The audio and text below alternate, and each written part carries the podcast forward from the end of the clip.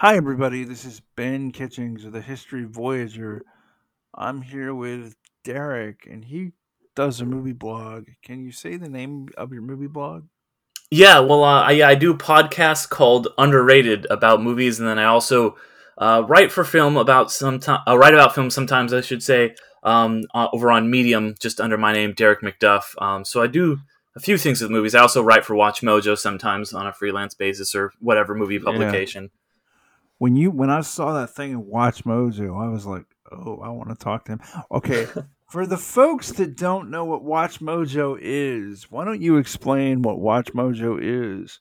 Yeah, so basically, it's a YouTube channel slash website that just kind of ranks things. They do a lot of pop culture stuff. Um, I usually write about movies for them, but it'll be top ten lists, and it could be, you know, top ten anything. Like I've written like top ten killer songs or um, top ten graphic novels of all time, uh, top ten uh, dra- uh, dragons from uh, TV and film is one I just finished that isn't up yet. So get to do top ten lists. I love ranking things, so it's been a lot of fun uh, writing for them over the past few years.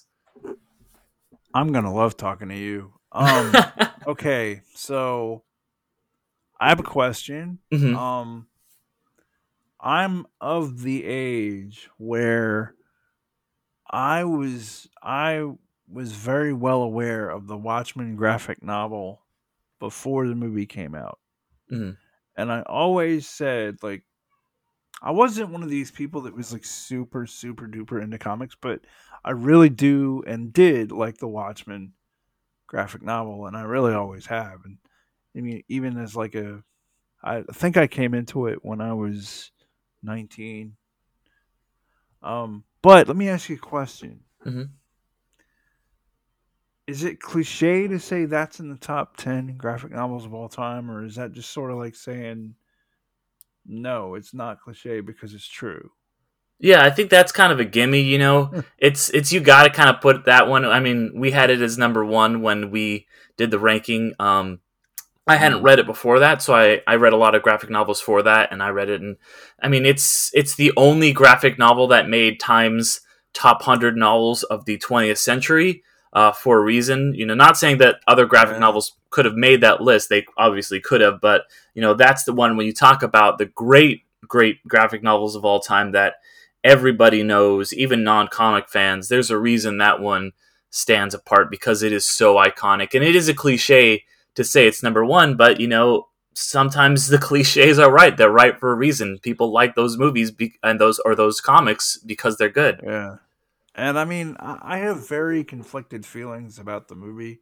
Mhm. Um, not the movie as just the movie, but what the movie did to movies. Like what the action, what the movie Watchmen did to movies. I just think it's terrible. Um, yeah, I have really mixed feelings on the movie too. There's some parts of it I really like. Um, Zack Snyder is an interesting character because I think he is someone who I I think he's a really talented, interesting filmmaker, but he can get really just too much into the aesthetics of something, and I think that Watchmen suffers from that a little bit. Um, his politics are really weird. Um, you know, I won't get too much into that, but he is kind of a libertarian. So some of his ideas are good, and some of ideas of his ideas are terrible. Um, so you know, uh, so Yeah.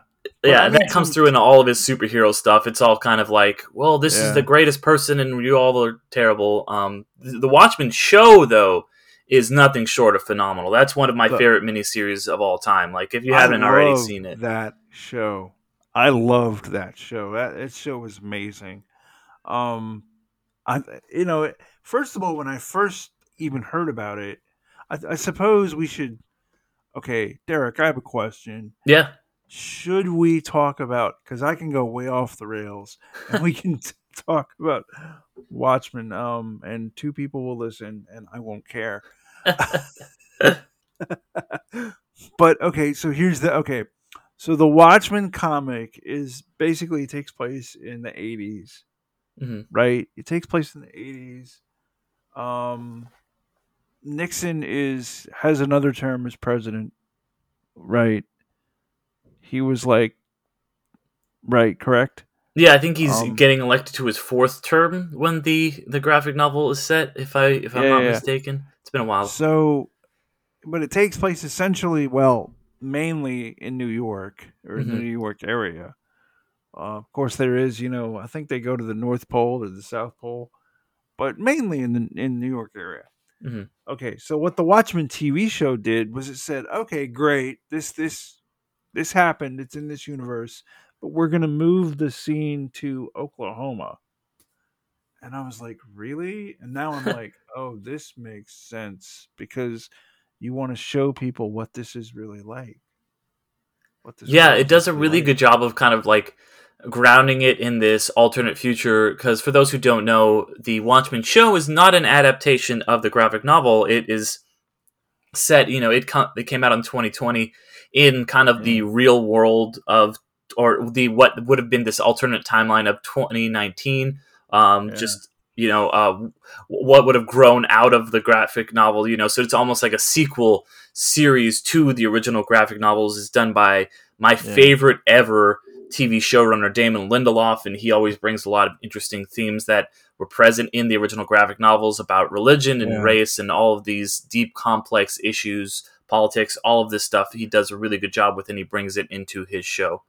He's done a lot of really good shows. He hmm did, he did the Wa- he did um we just said Watchmen, but he did Lost. hmm He My favorite show ever. And he also did uh, The Leftovers, which is did and also he phenomenal. and he did um Game of Thrones.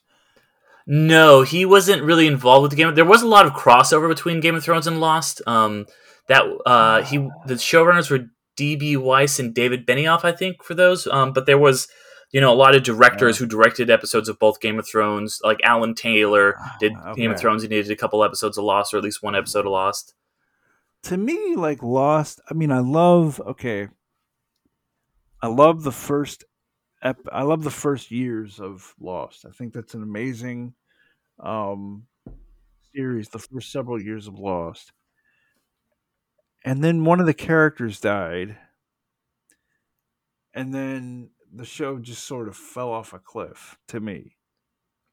See, a, a lot of characters die, and I know that a lot of people kind of didn't like the later seasons or fell off of it. And there is, I will admit, a bit of a lull in the third season.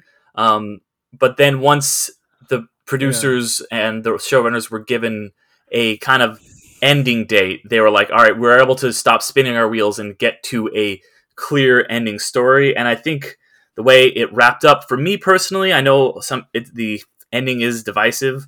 Um, and it, it, the ending really worked for me because it's very emotional. It's very much all the characters' arcs are completed in a really meaningful way. I thought the mythology was wrapped up nicely without it being just. It gave you enough of the clues to figure the stuff out yourself without outright telling everything. Like a lot of people seem to dislike it for that reason that it didn't outright Yeah. answer everything. Um, but I think it did a really good job with that, and especially now with Game of Thrones, which you just mentioned, ending and not having a very positive ending in a lot of people's minds. I think people are kind of going back and re-examining Lost and be like, "Did we get the ending of this wrong? Maybe it was actually great." So I have um a very nuanced take on I guess Game of Thrones. Period Mm, Okay. paragraph like just at all. So Game of Thrones, I don't know I don't know if you know this, but Game of Thrones is actually not Game of Thrones, but the saga of Ice and Fire hmm or Fire and Ice or the saga of whatever and whatever. The George R. R. Martin books are his fictionalization of a war between two houses of between two ruling families in England. Uh, Yeah, the War of the Roses. It's it's loosely Yeah, based on. yeah, it is. And the thing I loved about Game of Thrones was, and I mean this unironically as all get out on Earth. If I were a, a history professor and I were teaching the Middle Ages, the middle, the Middle Ages in England or in hmm Europe, I would say to my students, watch Game of Thrones because here's why. You need to be able to understand that these people that you're reading about believed in dragons. You need to know that, okay? That they believed in things that we don't that we know are not true. And so they did things that we would think would be crazy, but they didn't think they were crazy, right? Yeah, yeah, that makes sense.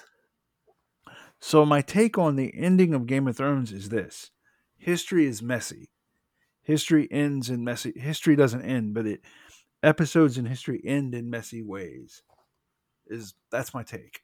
so, yeah, yeah. I mean, I actually kind of stopped watching the Game of Thrones so that I. I mean, this is probably never going to happen. Um, and I know the broad strokes of the ending of Game of Thrones uh, because everyone does. But I, I wanted to catch up with the books. I wanted to wait for George to write the last two books. Um, I think that a lot of people's problems with it was that it felt not that what actually happened, but that it felt a little rushed and messy.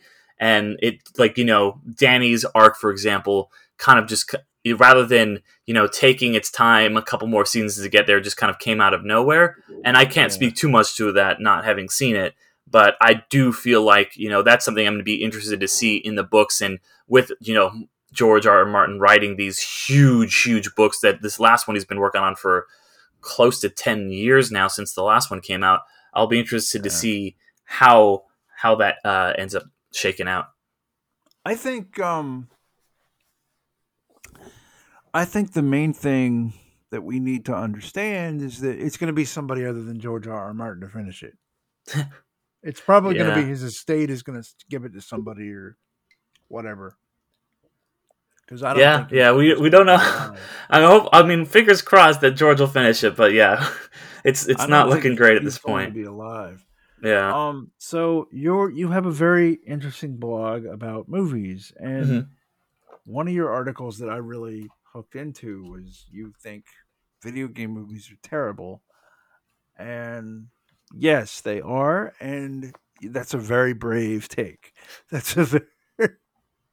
um, but why? Why are they so bad? Explain well, the kind of the larger point that I was making was yes, a lot of them are bad, and they have been bad for the majority of their history. Like, and I, I feel like that if you just watch a random video game movie, then it's hard to argue with that. But I think in the past maybe five or so years, we've kind of proven that they don't have to be terrible. And you know that was part. It was part of a bigger series that I was working on. I did three episodes on my podcast, uh, underrated, as well as a couple bonus episodes on some other uh, podcasts that I work on as well, um, about just these video game movies. And it's interesting if you look at the history of them and I kind of graphed it out, and you can see this graph in that uh, article that I wrote, uh, which is called "The Fall and the Rise of Video Game Movies," and what that title is kind of to, alluding to is like video games started kind of video game movies started kind of bad. They got a lot worse in like the early 2000s when you had Uwe Boll and um, uh, uh, Anderson and all these guys making really bad adaptations of video game movies that had nothing to do with them that were just kind of like here's the name of the thing we slapped it on so we can make a bunch of money and only recently, probably since about 2015 to 2019, maybe really did with Detective Pikachu, have like the a lot of the first of all, a lot of the fans of these games have kind of matured. They've gone to into their 30s, gone to you know like people my age are now in the film industry are with power and are making these games into movies with real care and devotion and not just slapping whatever together to make money. These are things from their childhoods that actually mean something to them. And also, just graphics have gotten like uh, computer animation, all that stuff has gotten better. So you can take a Mortal Kombat and instead of making it look really bad and cheesy, it looks incredible. And so I think that video game movies are, which have been traditionally terrible, are actually starting to make a comeback. They're not all great. There's still some bad ones. There's still a Monster Hunter every now and then. But now we are starting to see a kind of resurgence of them. And there's an interesting statistic, and I keep bringing this up um, on my podcast, but I think it was the first of the first 45 video game movies on Rotten Tomatoes, they all had rotten scores. And then the next nine more than half of them, five of the nine, have all gotten positive scores since then. So that is a huge turnaround. With just look at how the critics are perceiving these movies, and I think it's, it's the same thing with the audiences and just the movies. You know, had the quality in general. You can really see how there has been a big switch from the movies of you know a video game movie that came out in the year 2000 and a video game movie that comes out in the year 2022. I think also, I mean, video games have gotten a lot more realistic. You, you mm-hmm. look at there, there's even footage. I mean, some of this uh, some of the footage that is purportedly from the war in Ukraine is actually coming from from video game footage, for example. So, I mean, the footage, whatever you, I mean, the war in Ukraine is obviously horrible, but Mhm. the fact that the footage is that realistic, I think, is a testament. But I, I wonder also if, like you're saying, if you have people growing up playing video games, if maybe they're more sympathetic to uh, how to make a story to the rhythm of a video game.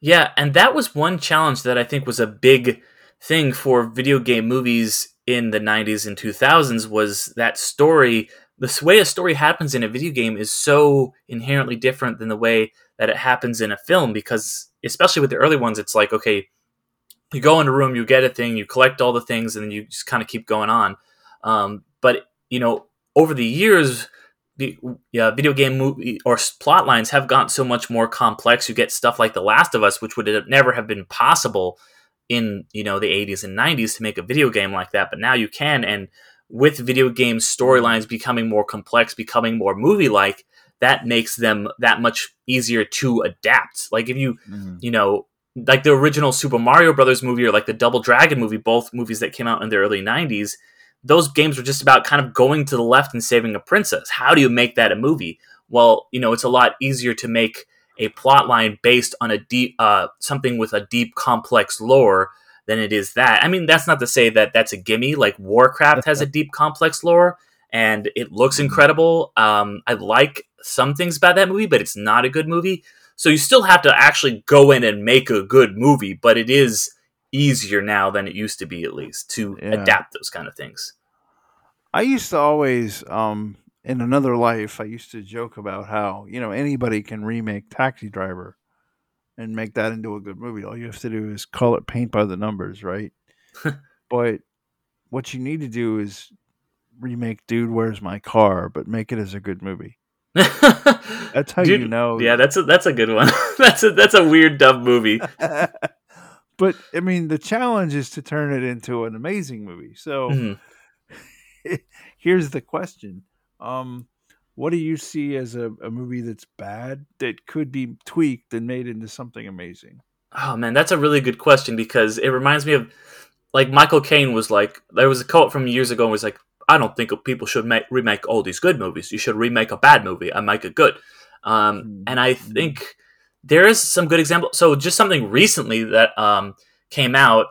Uh, I would tweak Jurassic World Dominion and because that movie has a lot of potential. The first act, I think, is very strong, and the premise of that movie, just like dinosaurs loose in the world, gives you a lot of really cool options. And with that Jurassic World Dominion movie, I don't know if you've seen it yet, but they kind of chose the most boring, by the numbers, weird option. They were like, "Let's just make this movie about locusts," and you're like, "What?" So that would that would definitely be yeah. one that I would like to see you know, or what I would have liked to see another version of uh, would have been Jurassic World Dominion. I'm gonna have to think about that because that is a really good question. Is that the one I, have seen the pre, the previews for? Is that the one where the dinosaurs are in the are in the freezing cold, and you're just like, how in the world are the dinosaurs in the freezing cold?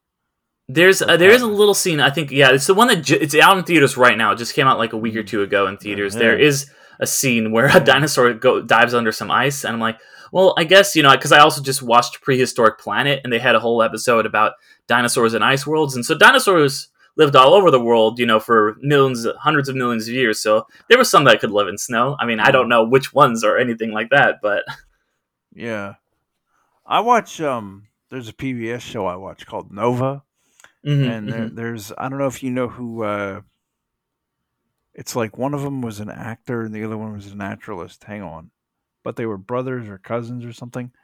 Attenborough. Oh um, yeah, David Attenborough. Yeah, he he um yeah, because David Attenborough is um is the the guy who was like oh mammals. He he was actually the host of Prehistoric Planet, and then Richard Attenborough, his brother, was in the original Jurassic Park as John Hammond. Okay, so David. Okay, so David Attenborough, he does this thing on Nova where he takes you to this um apparently there's a there's a paleo paleontologist or excavating a site now where they think like this is the moment where the the meteor hit and killed the mm. dinosaurs. Like we found like somewhere where like this is the moment in time where that happened. And it, it's just really fascinating. And i mean in some respects i'm i'm like a, a four year old because when i was four i learned about dinosaurs for the first time. And Mm. i've never gotten over that. Like i'm i'm, I'm always kind of like i love dinosaurs. I don't want to be around them but you know Yeah, you know no, no, I hear you. but yeah. Yeah.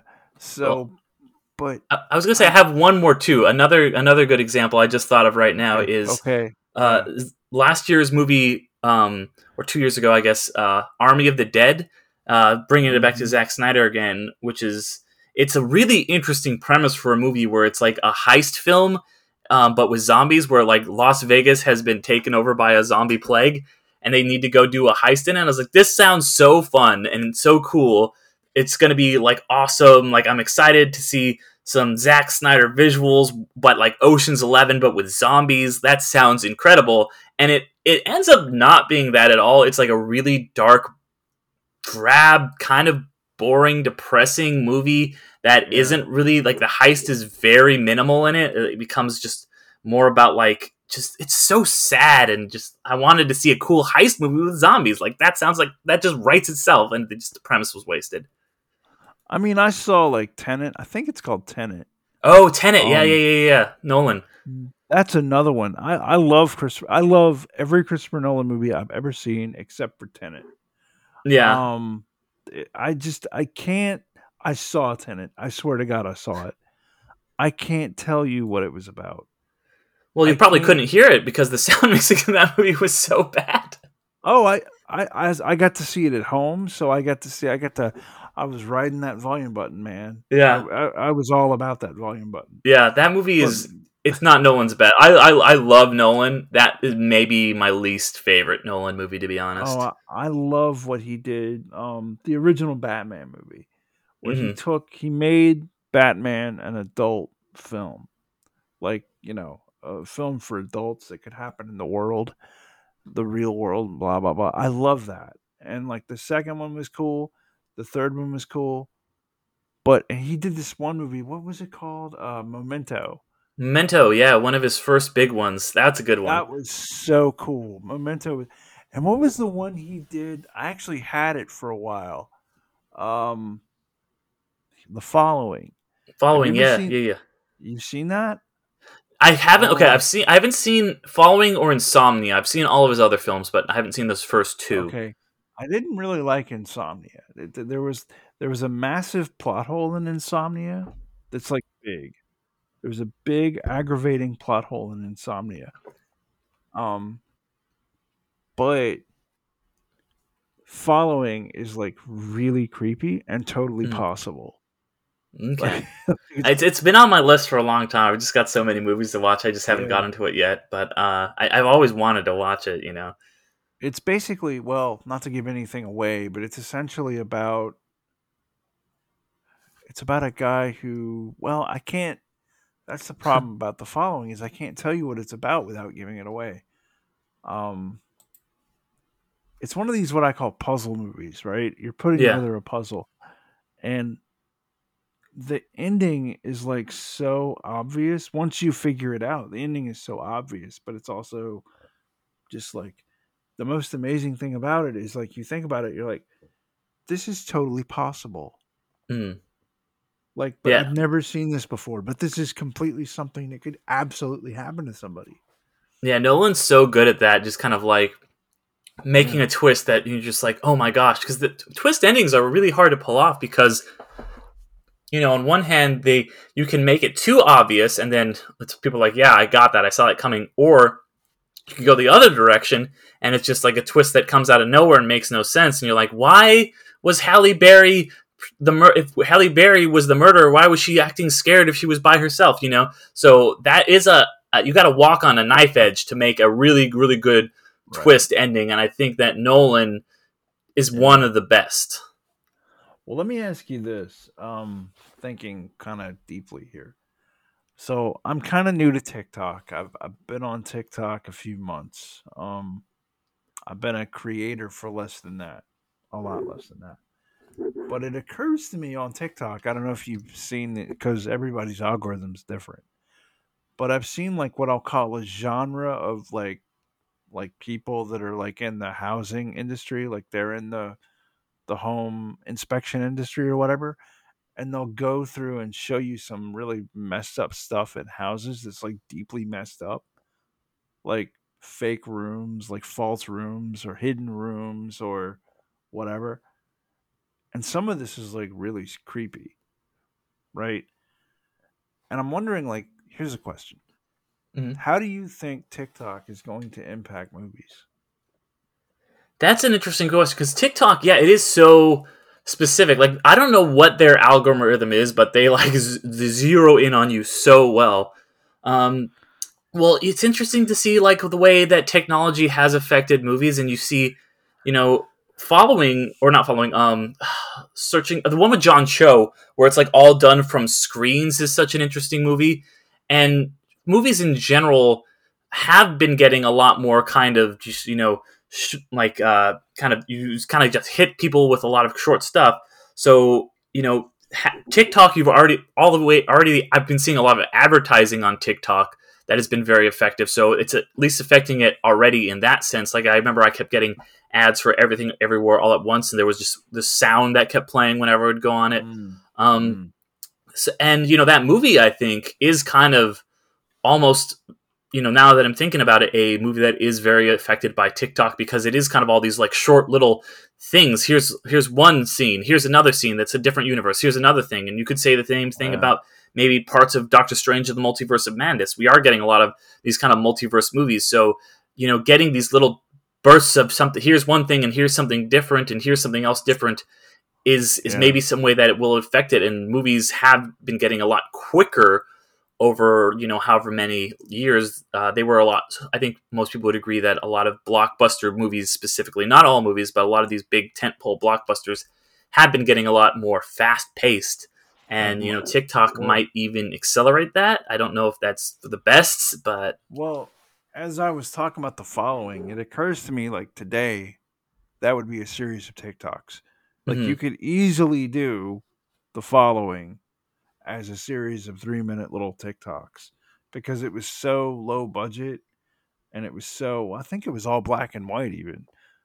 Like he literally filmed it like on a black and white camera and mhm. with his friend. I think it was like his roommate or his friend or something. And I don't think he's ever acted in anything before or since. Yeah well, it's like, good lord, he was a good actor in that. Yeah, that, that's so interesting because you know we have seen with TikTok and YouTube and all these other um, devices, and Mhm. you know, so you can just shoot an i movie on your iPhone now and it'll look incredible.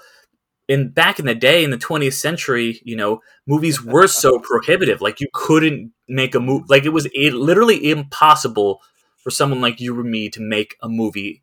Um, you know, even in the 90s when they started coming out with camcorders, you couldn't really do it. And Nolan was one of the first to kind of like be able to break in, and all those indie filmmakers of the early 90s were able to kind of break in thanks to this technology. And that was the very, very beginning of it. Now it's so much more open. Like I just watched two movies. They were they were unquestionably movies that were made and distributed specifically for YouTube. They were both these really interesting documentaries about pretty niche subjects in theme parks. They were both bu- done by this great YouTube channel called Defunctland, and they made these two feature films.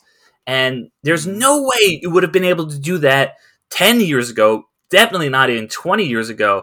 But be, and that is something that is definitely a huge positive side from the filmmaking aspect is that yeah, we are getting all of these new voices, all these independent voices that we would never hear from. And sometimes they're getting scooped up and going on to do bigger things uh, in the industry. Like you have someone like uh, could go, uh, could I can never pronounce his name, Kagoda Kadoga, um, who would make all these really great film video essays. Like he's so knowledgeable about film, and he would make all these video essays, and kind of you know ended up people saw them and became he became big, and uh, then he just had a movie um, premiere he made a movie uh, after Yang with Colin Farrell, and it was amazing. It went to Sundance and it got bought up by Showtime, and so you, you have these inroads now Mm. thanks to things like YouTube and TikTok or you know digital recording or what or just recording something on your phone or whatever it might be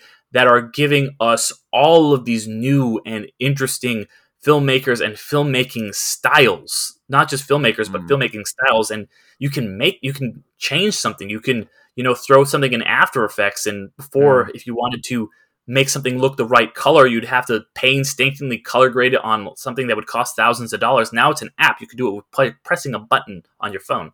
Well, the thing I think is even cooler is you can even open up. I mean, in a way, you can even open up like what what somebody could watch or what somebody would want to watch because there's a mm-hmm. guy that I follow on TikTok, for example. And before TikTok, before I got on TikTok, if you'd have told me that there's a guy out there, Ben, that is recording three minute videos of like what he sees in houses, and it's interesting. It's actually interesting, and you'd want to watch it. Be like, really? How, what? no, huh? And you know, but apparently, like, there's a lot of houses in this country that have rooms hidden behind walls. Mhm. Like, apparently, and you know, or like the there was the one lady. There was a she actually made the Super Bowl commercial or whatever. oh yeah yeah Yeah, you know I'm talking about the lady yeah hmm that had this apartment and like see that's even crazier because it's an apartment it's not a house like yeah how did, how did that okay so we should say there's a lady that made the tiktok commercial where she filmed her apartment where she found a room hidden behind a wall and it had a bunk bed and all sorts of stuff. It was crazy. Yeah, it's it's absolutely wild the stuff that is on TikTok because you have, you know, however many people using it and they're all so creative and the app, the algorithm works really well so it'll find you and if it's something that you're into you you'll be like you don't have to go searching for it really it just comes straight to you straight to your phone while you're scrolling in bed you know i don't know like i have this little ritual where i watch it after i eat after i eat supper Mhm. I have this little ritual where I like just relax in front of TikTok for a minute or two, and you know whatever. But um, so uh, Derick, you mentioned by name a, a um, you mentioned by name a Marvel movie, so I'm gonna guess you're a Marvel fan. yes Um, that is correct I, i'm a, definitely a big fan of marvel uh, the mcu uh, yeah Why? What has the MCU got going on? Well, I think that they're doing something that has never really been done before. Um, I mean, you could make the argument maybe that the Universal monster movies were doing it. I don't really agree with that, but they are taking, they are doing, at least it's never been done in film, I should say, um, where they are taking all of these characters, all of these different storylines, and making it this crazy, interesting shared universe. And it's something that's, it harkens back to like the old Arthurian legends, where you would have, you know, your your main story, you would have your King Arthur, your Avengers in this case, and he'd go off and do something. But then you would have a story like the Green Knight, and you'd have Arthur would show up in, an, in a cameo, but it would be all about Sir Gawain just going off and doing his adventure. Or you would have a story about Lancelot, or you would have a story that would be about you know Arthur's ancestors and how they founded Rome, or whatever it might be. And the Marvel universe is continuing that literary tradition on the big screen, and they're doing it so interestingly and successfully where they are weaving all of these different plots together and taking all of these characters that seem like they really shouldn't work. Like I, like a lot of people forget that before Avengers 1 came out people were like this is going to this is going to be dumb. This is they're like you're not going to be able to mix Thor a god of thunder with a guy who wears a suit and a soldier from the 40s like and, and like a spy. Like it's never going to work. And then it was like one of the most successful movies of all time spanning the most successful franchise of all time and I just think that is so cool. And it's really hard to make a good movie. People don't think about like there have been one or two misses for Marvel, like early on. There have been a couple, like I think Iron Man 2 and The Incredible Hulk are not great movies, but they learned their lesson, and even those movies are decent. And you have all these other studios trying to do what Marvel does, and they are just failing over and over again. They are not able to make this interesting shared universe. You have something like the new Mummy movie, which was like, oh, supposed to launch the dark universe. That didn't happen. You have the DC films. They've kind of gone back and forth. They want their stuff to be shared or what they want to do. And then you have even studios with rights to some of the Marvel characters. You have something like Morbius. there's never been a Marvel movie in the same league as how bad Morbius was. So the fact that they are consistently able to make these good movies, tying them together with an ever changing and ever evolving plot, adding new characters, subtracting others, and making it part of this grand storytelling tradition is phenomenal. I really have like so my thought is like okay, I like a good superhero movie every once in a while, but I go back to I remember when the Thin Red Line came out. Have you ever seen the Thin Red Line? No, I haven't. I've I've been meaning to. I'm a fan of um that director, but I, I have not seen Thin Terrence Red Line. Malick. Yeah. Um, you should see Thin Red Line. Um, because what the Thin Red Line is is it, in every World War II movie you'll ever see. Okay, there's a scene where, like the malcontented uh, GI, right? There's a mm-hmm. scene about the malcontented GI. This movie takes that malcontented GI and just goes with it for the whole run of the movie. And like the guest appearances are amazing. It has like John Travolta, it has Alec Baldwin, it has I forget, just so many. But it's so good and it's it's so like it's so cool. But the thing is like it's obviously an art movie. It's obviously like a art movie, very sophisticated. But it's like people used to you couldn't do that in the theater now because of Marvel. Because of streaming, because of Marvel and I had a, a film scholar on here on my show, and she talked about how like you're not going to see those um, like the interesting little character studies anymore in the movies because of uh, comic book films. Like you're going to have to do the Joker movies like the Joker, where the Joker is a malcontented person that you do or, or something like that. You know? You know well, I mean, that's an argument that I've heard a lot, and I, I don't think it's really an argument in good faith from a lot of these people where they're like, oh, well, mm-hmm. Marvel's ruined all movies and stuff like that. And first of all, I'll say that, like, it's it's not really Marvel. It's kind of movies in general are, like I alluded to before, becoming quicker and bigger and louder. And, you know, mm-hmm. but there are still big budget movies that are very interesting and thoughtful. You know, I think one good example, and it is a superhero movie, is The Batman. Matt Reeves is The Batman, which came out earlier this year. I, I really loved that movie. Um, and it's very different than a lot of these Marvel movies. It takes Batman to his roots of being a detective. Um, the one thing I will agree with that a lot of that criticism is I think that a lot of the mid-budget movies, the movies that were made in like the hundred million dollar range, are tending to disappear, and everything is going to have to be a you know a big action movie or a you know a smaller budget because there is still a lot of really good stuff being made for a small budget like uh, everything everywhere at once to bring that up again it was made for i think uh, along the lines of 20 to 30 million dollars and it looks incredible for that budget or even something like ambulance which is you know michael bay's movie um, you still have chris nolan making movies there are still some you know quote unquote auteurs who are out here making their visions um, and mm. the you know the kind of a, a lot of that has died down. A lot of the vision, uh, the uh, auteur, vision-led director movies from the 90s and 2000s have died down. I have a lot of problems with the kind of auteur theory and just like, oh, give this one genius a hundred million dollars and he'll make something great. That has died down a lot, but it's not. It's not like those movies are gone. You know, the top grossing movie um, this summer, um, you know, once things shake out, is going to be Top Gun. That's a movie that is not a superhero movie in any sense of the word, and it's a huge movie. It's getting great reviews. Everybody's going to go see it.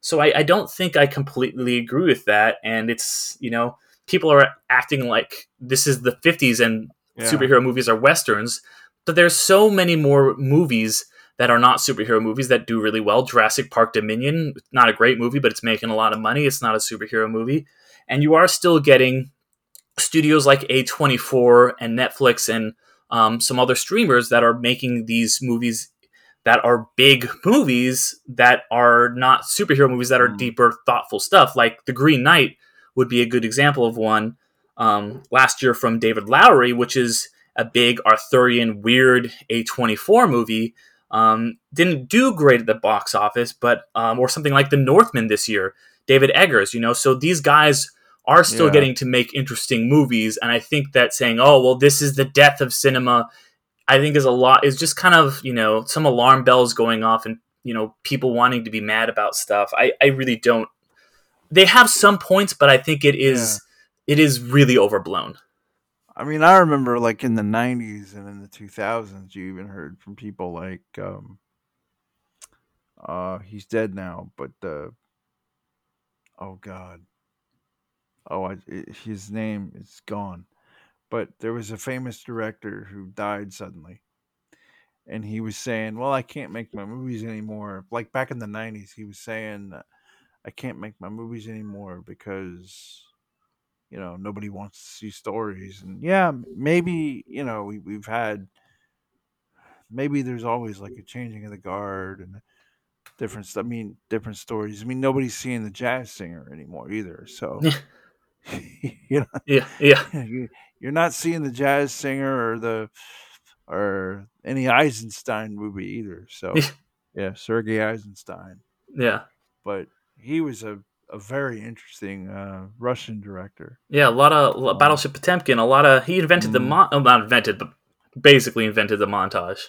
He discovered. Well, I I think you're right. I think he did. He he discovered the montage or invented or whatever you whatever the Mhm. verb is there. But he essentially invented. I think you're absolutely right. I would agree to that. I think he basically made cinema possible in, in a way. Yeah, Um, yeah, and I mean, you know. So tell me, tell me first of all, tell me about your blog.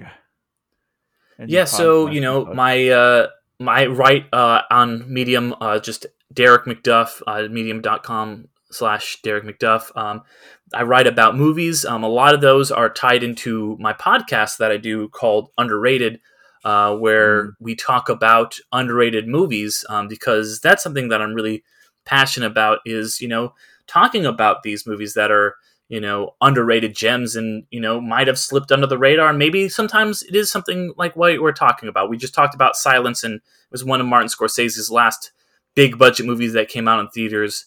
Um, but you know, Mm. uh, you know, there's movies that really more people should be interested about and talk about because there's so many movies that come out that get forgotten. I really want to put a spotlight on some of them. Yeah, I mean, I agree with that. I do.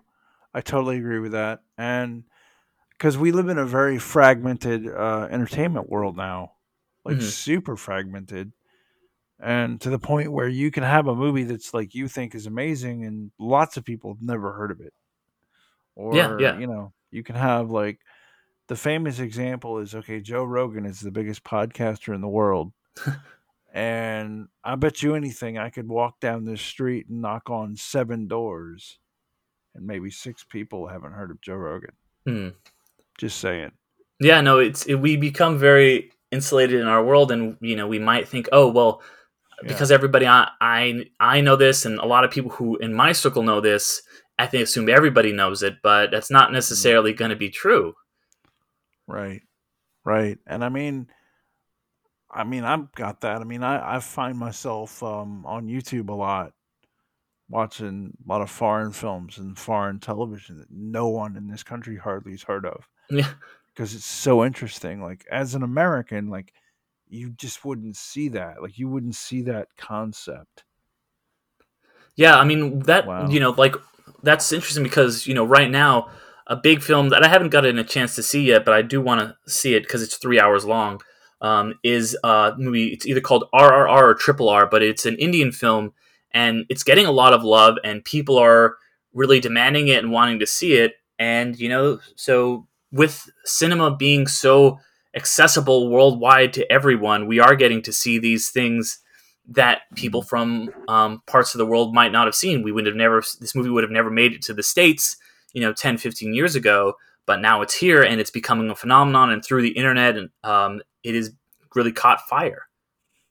Well, and that's another thought is like we have a lot more immigrants now than we did in the Mhm. 90s or in the early 2000s and I wonder I honestly wonder if like so you've got a lot of Indian immigrants or a lot of whatever kind of immigrants and and they're bringing or not them but the market is bringing their cinema to them in a certain Yeah. way I, I wonder I wonder. I, I wonder if it's less because I don't know if we have more immigrants or more that we're giving a voice now to people that we haven't traditionally gave, given a voice to. Because you know, America, there's that kind of myth that America is just like a melting pot and it's the land of you know immigrants and everyone can trace their you know parents back just like one generation. There's so many you know one generation people.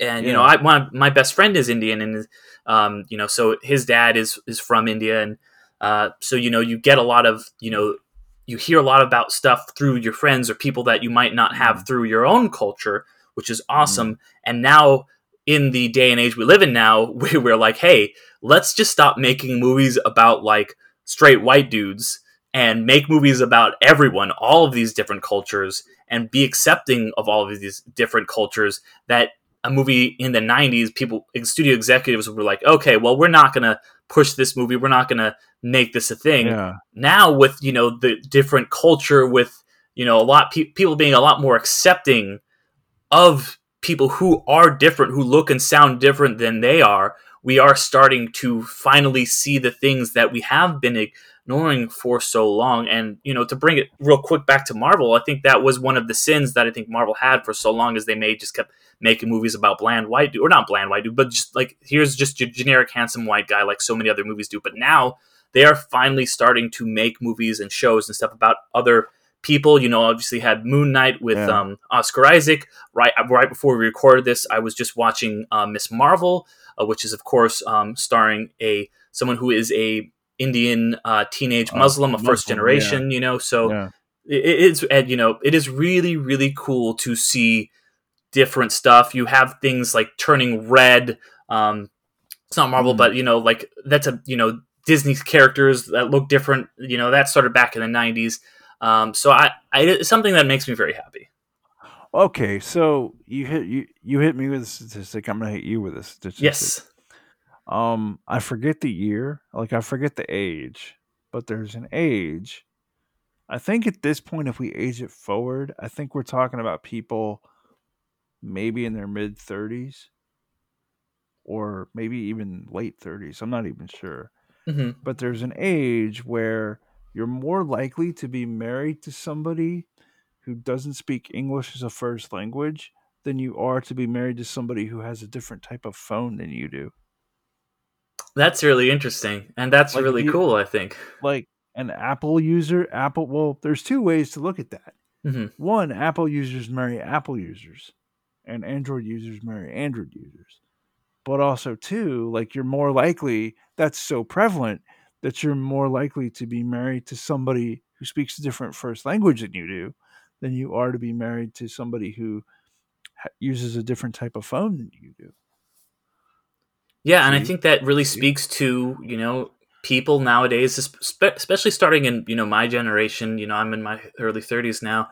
Um, really, as kids, we kind of really didn't care about like who we hung out with. It was you know, and I think a lot of that comes from the fact that you know that's about 30 years on from integration and from civil rights and all of that, where we were really kind of the first generation to grow up with it's normal and it's acceptable and it's a good thing to talk to people and to interact with people who are different than you. You know all like i said before like my best friend is indian. My two co-podcasters are both hispanic. Like i Mm. i think it's good when it's like you know and it's not even something i think about you know? It's not something most people in our generation think about but it is something that like older generations were constantly aware of one way or the other but it Mm. just doesn't really factor into that kind of thinking for us where where is what kind of phone you have might be a factor in your thinking you know Well, I mean, I, I i've seen other studies where it's like, like an Android phone for some people is like, what was the study I saw that I just I couldn't believe? Okay, first off, I'm an Android user. Mhm. Okay, number one, um, I can't believe there's people out there that buy an Apple specifically because they don't want the they don't want to be a green bubble on somebody else's chat app. I don't. I just don't think that. Eh. That's No. interesting because that is like that is like a tactic that Apple uses to like Yeah. like I think that Android sued them for that because they were like trying to like make it uh, like a divide where it's like oh this is the cool thing you know it's like the Sneetches like you're literally you're literally making somebody's experience of their phone worse so that other people will buy an android phone i mean an apple phone which is yeah they're silly. creating that social pressure it's it's really that psychology of that is so it's Silly. interesting it's te- it's really fucked up but it's also really interesting okay so derick um Mm. i used to have netflix i had netflix for years and years um probably not 20 probably maybe god maybe 10 12 years i had Mhm. netflix. All right.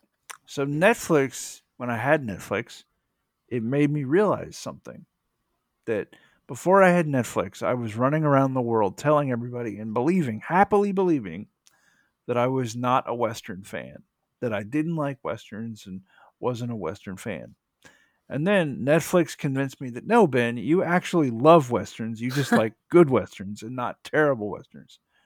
Um, why don't so? Therefore, I'm a western fan. I like westerns, like Unforgiven. Um, what's another one? Um, Unforgiven. 310 to The Yuma, Butch Cassidy, and the Sundance Kid. Those are a Oh, couple yeah. of my favorites. Oh, oh, yeah, yeah, yeah, yeah. Absolutely.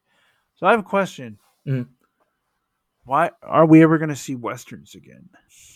Yeah, it's interesting because they have fallen so far out of favor.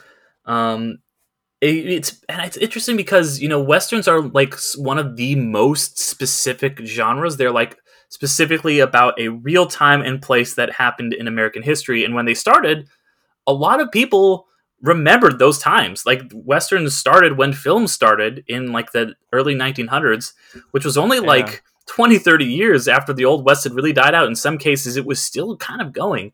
Um, and then it went was you know taking up Yeah. 90% of films by the 50s, I think, or something like that.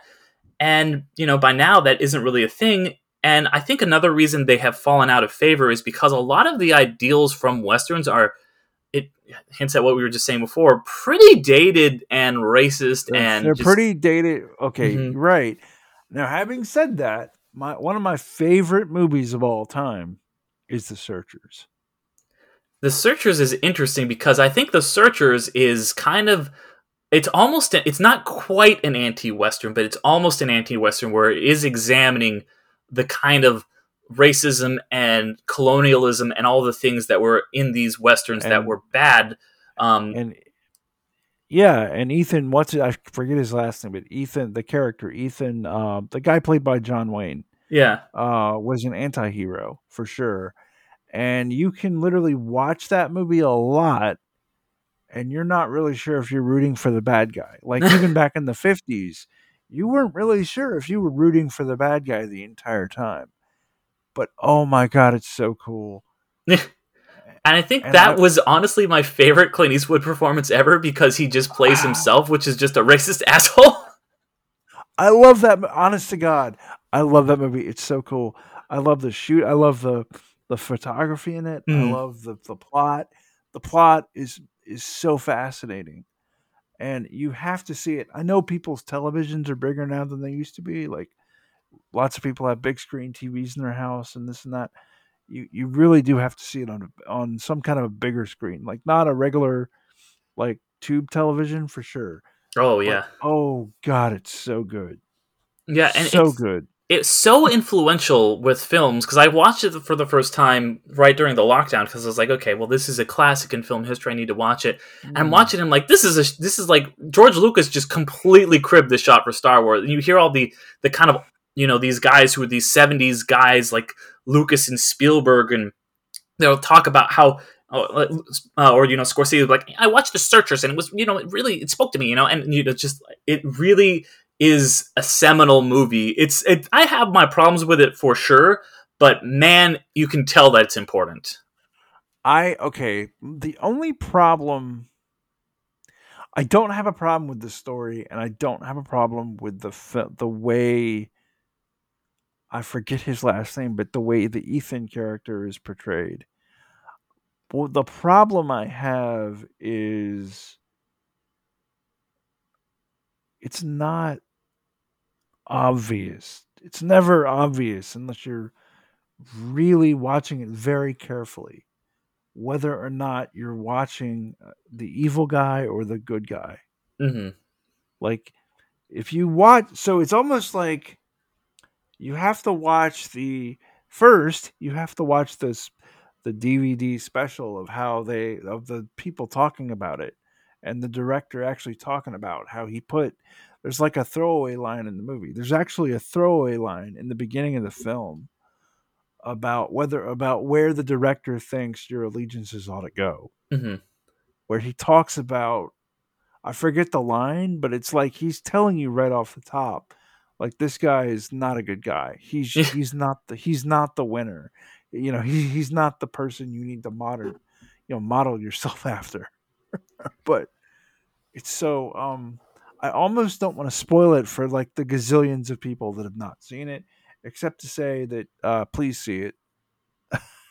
you know? Yeah, I, I will add after you watch that, go ahead and watch um it's a movie. It's a re- it's a relatively recent movie, but a Hostiles I think is almost a really good like mo- like a good response to it, where it is dealing with a lot of the same themes, and it is a lot more overt and in your face, and been like, hey, yeah, this guy at the beginning, he is an evil bad dude, and he's done some shitty things, and it kind of is a direct response, especially with like. You know, I won't spoil it, but the last shots of both of those movies are kind of almost in response to each other, and seeing the arc of Christian Bale's character in Hostiles is really yeah. an interesting response, I would say, to uh, Clint Eastwood's characters in. Well, um, it's about the Searchers is essentially about uh, a Confederate officer after the Civil War um, goes after a young girl who was kidnapped by native by.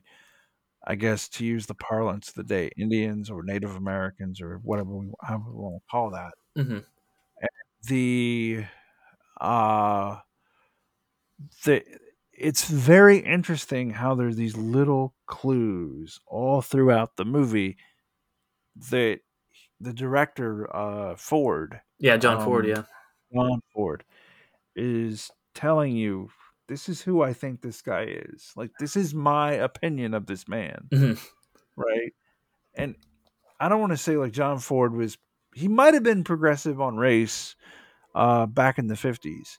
Um, but he was definitely telling you how he thinks of of Ethan. I forget his last name. Uh, it's one of the most famous characters in America in world cinema, but you should totally yeah. see it. Um, all of you.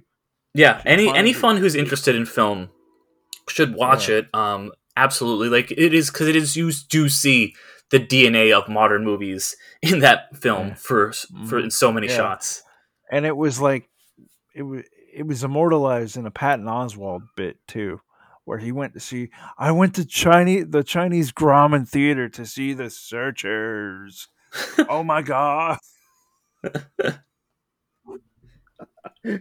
Ethan Ethan Edwards, by the way, I just looked it up. Ethan, Ethan Edwards. Edward, okay. Yeah, yeah. I haven't seen the Searchers in a few years, so you have to give it to me. But did I even get the first name? Yeah, yeah. but really good show, really good uh, movie. One of my all-time favorites, mm-hmm. um, actually. Um, and again, like I, I went into watching westerns, like, oh, I don't like westerns, but okay, I'll watch this. Holy crap, I love westerns like The Unforgiven. Oh my god, that was so good. Yeah, and that's another one that kind of grapples with what are we saying about westerns and you know, I think that a lot of especially westerns that got made in like the 60s and 70s that were kind of like, you know, responses to these iconic classic westerns that are, mm. you know, a lot of them are called anti-westerns or modern mm. westerns or revisional whatever you want to call them uh, are so interesting yeah. because they are deconstructing this myth of the the great white man goes west and conquers the the savages or whatever. And they're saying, wait a minute, that's actually really wrong and messed up that we were saying that for so long. But also, if you look at like, um, there's another. I get not. It's a western in that it takes place in the west, but it was uh, It had Josh Brolin in it, and it had um, it was about that fire that happened out west a few years back. Uh, Uh, no Country for Old Men, or no, it was a it's a true story about a fire. These firemen that took place in Arizona. Um, hold on, I'll Google it.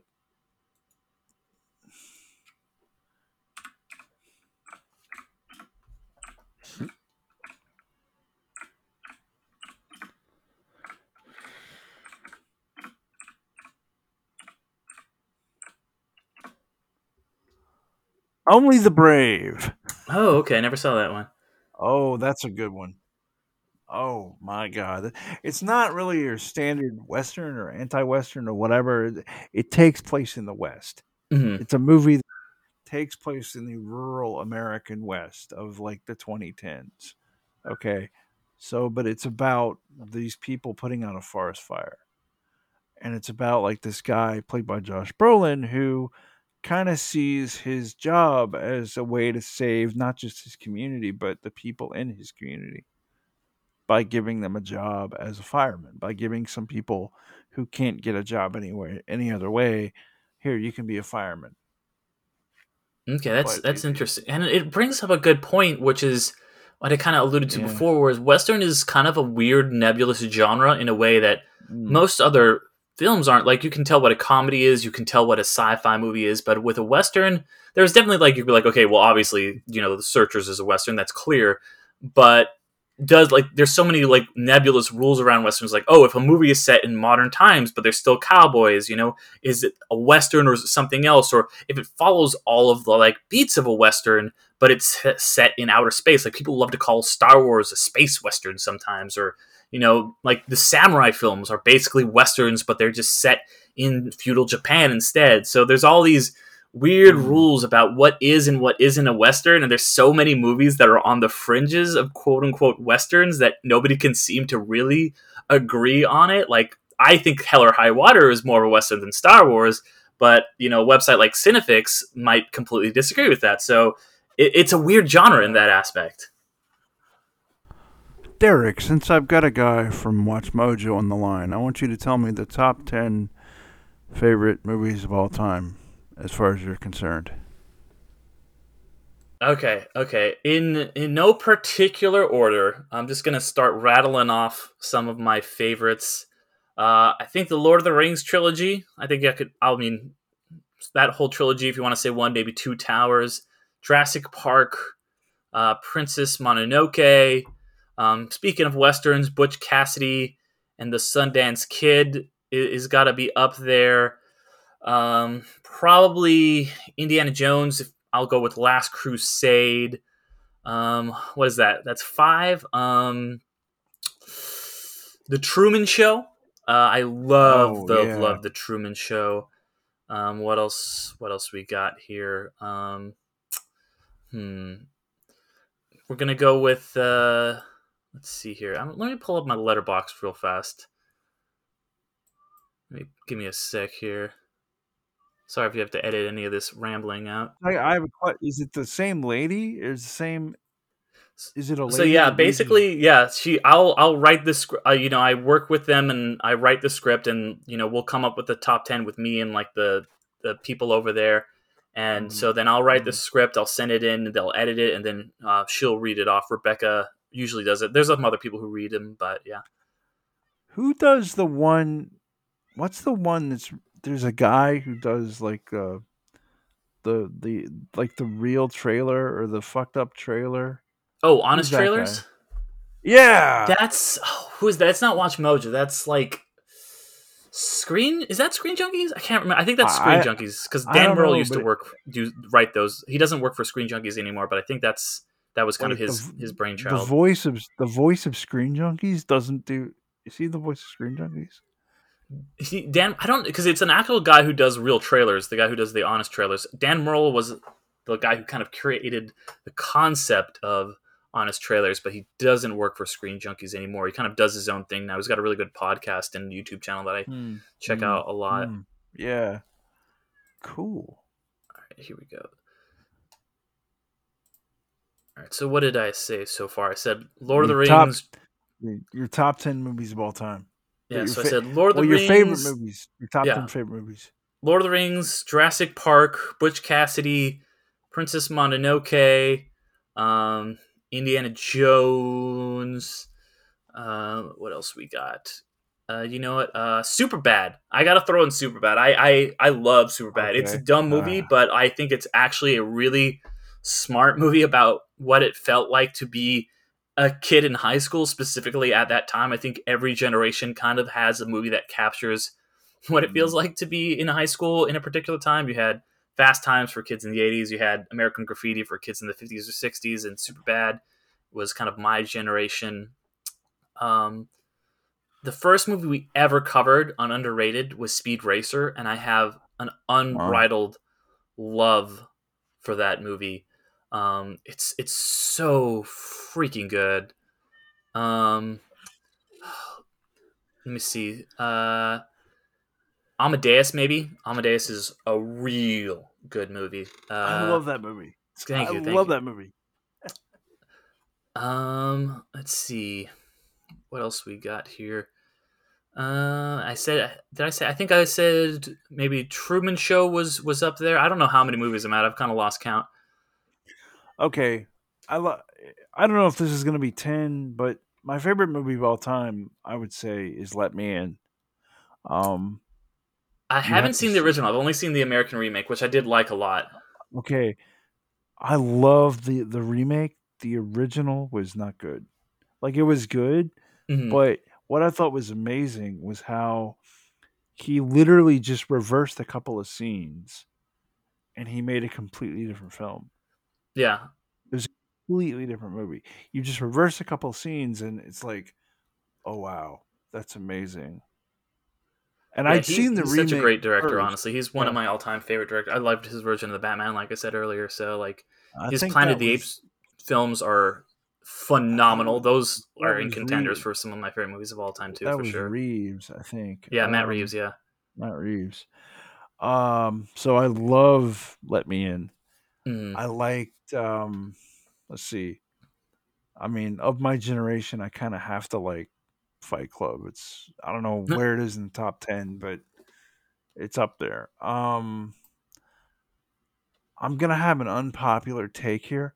I really did love Rogue One. I thought Rogue One of all the Star Wars movies, of all of them, I thought Rogue One is the only one of these that would actually be a good film. I Um, love Rogue would- One. Don't get me wrong. I, I, I I absolutely love, love, Rogue One. And I remember like watching it in the theater with a buddy of mine, and my jaw hit the floor. At the end of that movie, my jaw hit the floor. Not well, not when the Princess Leia character shows up, but before. So right before the end of the movie, Mhm. like with with um the the much scarier Darth Vader, like the much more frightening, much Yeah. scarier Darth Vader.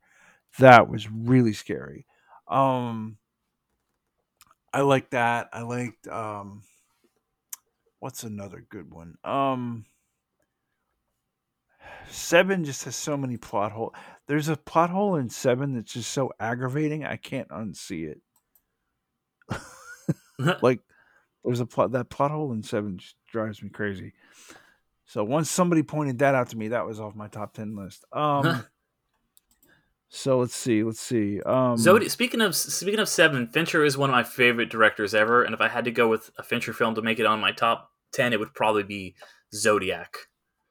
Oh, I love. Thank you. I love Zodiac. That's easily what I love about Zodiac is it transitions from a slasher film to a very well done docu, almost documentary with actors. Yeah, As yeah, far as what David Fincher, it's like a documentary with actors. Yeah. as far as very, what, very how David Fincher, docudrama. yeah, exactly, like how David Fincher thought this went down.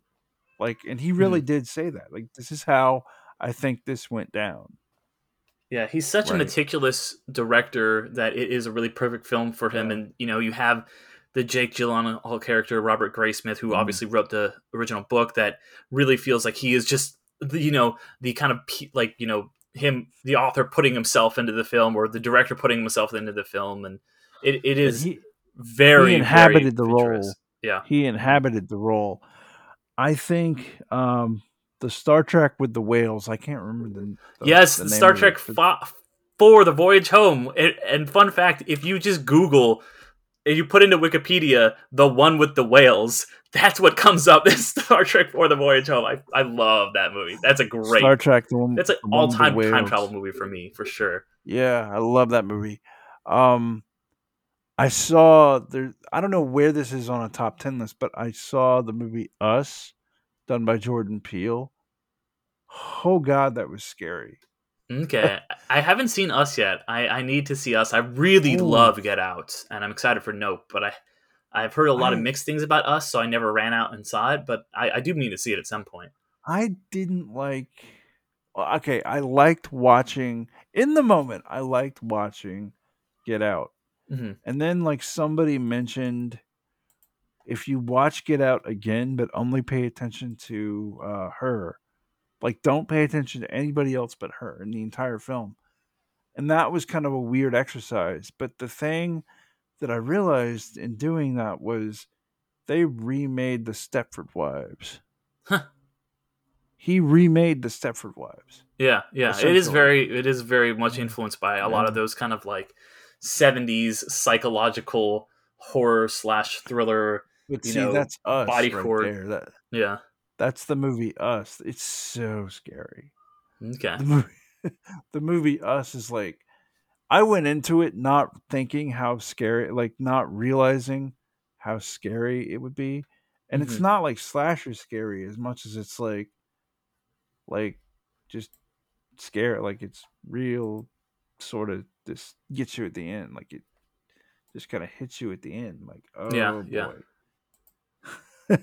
like you know Yeah. in fact, I have a, in fact I have a friend that didn't even see the first the last five minutes of it, and he was like, "I don't know why do people think it's a scary movie? I don't get it." like, oh, you okay? You didn't see the ending. No, it's terrifying. That's oh god. That all I'll say to you is that was a plan. okay. The movie- Okay. I love a that- good payoff The whole thing was a plan. Um. So I guess like um as far as other really good movies, what's a um. What's another one? Um, I really love um puzzle movies like so Pulp Fiction. hmm That's I love Pulp Fiction. Um, have you ever seen Once Upon a Time in Hollywood? Yeah, yeah. Uh, I I think that's a good movie. I think that it does uh, suffer a little bit from uh, I can't remember the name her name, but Tarantino's longtime editor passed away, um, and you can really kind of feel it with his more recent films. They don't have they kind of feel a little bit like long and drawn out, and they don't kind of have that same crackle and like they just move. His early films move at such clip, you know, like something like Mm. Reservoir Dogs or you know even Mm. like Jackie Brown, like it, they always are moving forward. Whereas like you know Once Upon a Time in Hollywood, it's like all right, we're going to this set piece now. They're going to this set piece now, and I liked it. It just is like the most Tarantino movie you will ever see. It's like man, there is a lot of like just driving through LA with people's feet up on the dashboard in this movie, and like that's the most The- Tarantino thing I can imagine. The thing about the the thing about that movie that I really, really, really love, Mhm. uh, and Tarantino, I know he he publicly said I'm never going to make another movie after I think there's one more coming out, but that's it. Yeah, I think he's he's uh, he said he's going to do ten, and I think yeah he is at is he at nine or I can't remember if he's at nine or eight. So, but he's he's, almost do, done like, either way. I think he's going to do one more. I I really, really, honestly wish like he would do a movie, and this is what I was talking about earlier. I wish he would do a movie where nobody died and there was no crime, just so you could appreciate, so I could show like my mom, right? This is this genius filmmaker. He's a genius because the thing I love about Once Upon a Time in Hollywood is he's a guy. It's like if you stand. What's the game where it's a shell game? Okay, it's the the those shell games they would play like on the street corners and stuff, right? Oh, okay, He's telling you he's going to do a magic trick. The entire movie, he says, "I'm going to do a magic trick. I'm doing a magic trick. I'm going to I'm to fool you. I'm going to fool you. I'm going to fool you." Mhm. Right? And then he fools you and you see you're like, "Oh, and he was telling me the entire time." he he set it up and the thing about it, the thing about that movie that's so like 10 years from now, 15 years from now, when people don't remember like when a new crop of folks don't remember the the Manson murders, right? That don't know who Charles Manson is. Okay. hmm Those people are not going to be hit by that movie the same way. See, that's that's kind of how I felt about Once Upon a Time in Hollywood. I and I called the twist just because I had seen Inglourious Basterds and how he was like, "Oh, you think you know where this movie's going? They're not going to get Hitler in the end. I'm going to rewrite history a little bit, and they're going to win. The good guys are going to win, and kind of like there's going to be this alternate history." And so when that happened in Inglourious Basterds, I was like, "Oh, you got me." And then I'm watching once Upon a Time in Hollywood, and he and I'm like, oh wait, you're, there's another historical tragedy coming up, and I'm like, no, no, no, you're not gonna fool me again, Tarantino. Fool me once, shame on me. Fool me twice, shame on you. So like I was, or reverse that, whatever. But I was like, I was like, I know what you did in the last movie. You're not gonna get me again. I tell you, man, that's what I'm saying, man. Like I remember, like I don't remember. I'm not that old, but I I don't remember it. But I remember my parents talking about it. Mhm. Like I remember my parents talking about Sharon Tate that died and how it happened and how she was Roman Polanski's wife or girlfriend or whatever she Mhm. was. And it's terrible and blah blah blah and it's horrible she died. So I knew like, oh, there's you know, that's um Charles Manson and da da da da. And Yeah. I don't know. Like I knew there would be going to be a Tarantino wrinkle. I didn't think that would be it. I didn't realize that would be the wrinkle. I thought at the very last minute, well, I'm not going to spoil it. But yeah. I mean, I kind of already did, but okay, for sorry, everybody, sorry, okay. listeners. No, it's okay. Look, before you see the movie, Google the the the how Sharon Tate died. Okay, do that first. Read the Wikipedia first, and then watch the movie. Yep. You It's kind of like if you watch the DVD extra with the Searchers. The Searchers is a different movie. If you Mhm, watch mhm. that first, the Searchers is a totally different film. Yeah, context definitely definitely matters in film. Yeah. When you find out before you go in that that Ford actually didn't like Ethan Edwards. Yeah. didn't like him. you know. And actually, I think I read somewhere that he had cast um somewhere like somehow, I forget how it came, but it's like he intentionally put uh you know, John Wayne in that role on purpose. Yeah. Like Yeah. he purposely did that to John Wayne. And it makes sense. It makes sense. That is, like I Yeah. said before, the best I, John Wayne has ever done because he's just playing himself, which is Just being a himself. racist jerk. I mean, it's like what was the what's that one actor that there's an actor these days that plays himself in every film. He's just out there playing himself in every movie. Yep. Yep. Is it oh god. Okay. Give me a hint. What's he been in? I think it's Nick Cage. Oh man, I don't know. If I agree with that. I think Nick Cage is he is a very versatile actor. I think he's. I mean, he was literally playing himself in the last movie he was in, in the unbearable weight of massive talent. But I think he's he's doing something weird and different. Um, and I don't th- Well- think that people always know how to how to handle it. Well, he has to I mean, I'll give him I'll give him props for this.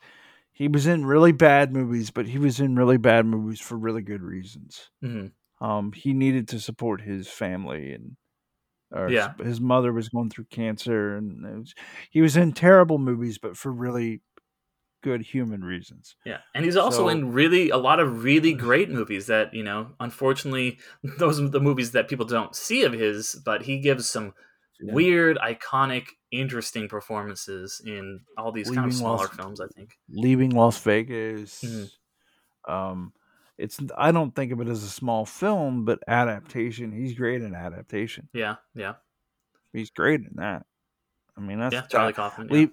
Yeah. That those are my two favorite. Well, I really also like eight millimeter, Mhm. but that's kind of a guilty pleasure. yeah, Take the last little bit of eight millimeter off, and it's a really good movie. If it just sort of ended where he drove off, and you're like, How does it end? yeah. Anyway, uh, thanks, Derick. Yeah, Um, yeah. Thank you for having me. I've I've had a blast on here. Shout your stuff out, man. Yeah, so like we had talked about, um, I do a podcast of my own uh, with a couple friends called Underrated, where we talk about films um, that are underrated or underappreciated. Um, that comes out every other Monday, and you know whatever app you're listening to this on, Spotify, Apple Podcasts, what have you, it is on all the podcast apps.